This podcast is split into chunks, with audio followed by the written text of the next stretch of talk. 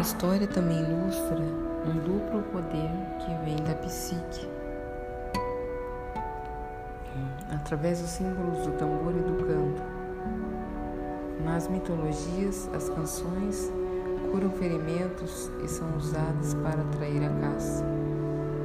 As pessoas são convocadas quando se entoam seus nomes. Alivia-se a dor, alentos mágicos estavam o corpo. Os mortos são invocados ou ressuscitados por meio do canto. Disse que toda a criação foi acompanhada de um som de uma palavra proferida hum, em voz alta, do som da palavra sussurrada ou pronunciada sem voz.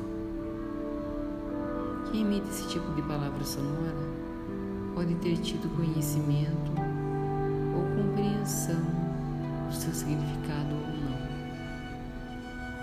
E considera-se que o canto brota de uma árvore, de uma fonte misteriosa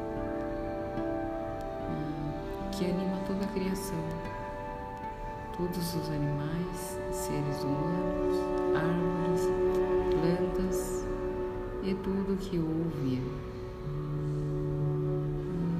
Na literatura oral,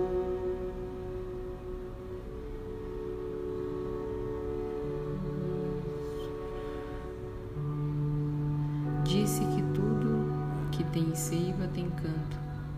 O hino da criação produz a transformação psíquica. A tradição deles é enorme. Uhum. Há canções é, propiciadoras do amor na Islândia e entre os povos Ista e, Mi, Mi'kmaq. Hum. Na Irlanda, o poder mágico é invocado pelo canto mágico. Numa história da Islândia, uma pessoa cai em penhascos gelados uhum, e tem um membro decepado, mas ele é recuperado por meio, por meio de uma canção. Em, em quase todas as culturas, no momento da criação, os deuses dão canções ao seu povo, dizendo-lhes que seu uso irá chamar os deuses de volta a eliminar